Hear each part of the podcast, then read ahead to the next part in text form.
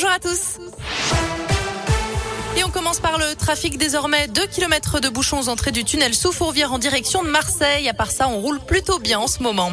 À la une ce midi, un nouveau conseil de défense sanitaire dans quelques heures. Faut-il s'attendre à de nouvelles mesures de restriction alors que le variant Omicron continue sa progression? La barre des 100 000 cas de Covid par jour a tout juste été franchie ce week-end. Alors quelles sont les pistes possibles, Noémie Mabilon? Eh bien, tout d'abord, le pass vaccinal pourrait remplacer le pass sanitaire et ce, plutôt que prévu. Concrètement, le pass ne sera plus valide avec un test PCR négatif. Il faudra impérativement être vacciné. Si le texte est adopté à l'Assemblée, la mesure pourra s'appliquer dès le 15 janvier. Le gouvernement pourrait aller encore plus loin en imposant un test PCR négatif en plus de ce nouveau pass vaccinal dans certains lieux comme les stades, les salles de concert ou encore les boîtes de nuit. Le délai entre la deuxième et la troisième dose de vaccin pourrait à nouveau être raccourci et passer de 4 à 3 mois avec l'objectif d'accélérer la campagne de rappel. La durée de l'isolement imposée pour les personnes cas contact vaccinées pourrait être réduite euh, afin d'éviter une paralysie de l'économie tout en essayant de freiner les contaminations. Et enfin, reste à trancher définitivement la question d'un couvre-feu le soir du 31 décembre. Selon plusieurs médias, il n'en est pas question à ce stade.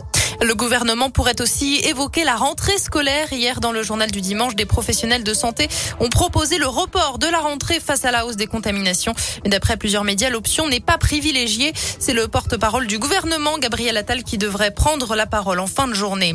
À Lyon, un nouveau centre de vaccination doit ouvrir ses portes le 10 janvier dans le 6e arrondissement. Le centre va être approvisionné en doses de Moderna, réservées donc aux personnes de plus de 30 ans, qu'elles aient reçu du Moderna ou du Pfizer lors de leurs précédentes injections.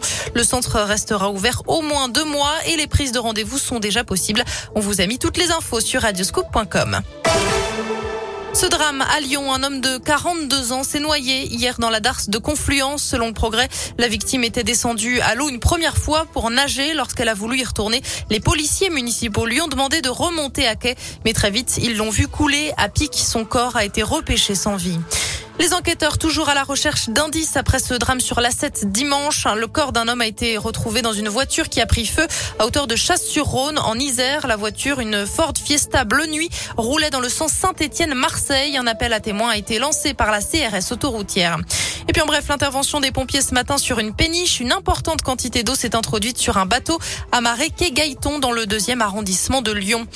Du sport et du basket ce soir. L'Asvel reçoit Limoges à 20h et puis en rugby, le Loup se déplace à La Rochelle. C'est à suivre à partir de 21h05. Et puis quelles sanctions pour les Lyonnais après les incidents lors du match Paris FC OL La commission de discipline de la fédération auditionne aujourd'hui les différentes parties. Elle devrait annoncer sa décision en fin de journée. C'est la fin de cette édition. Excellente journée.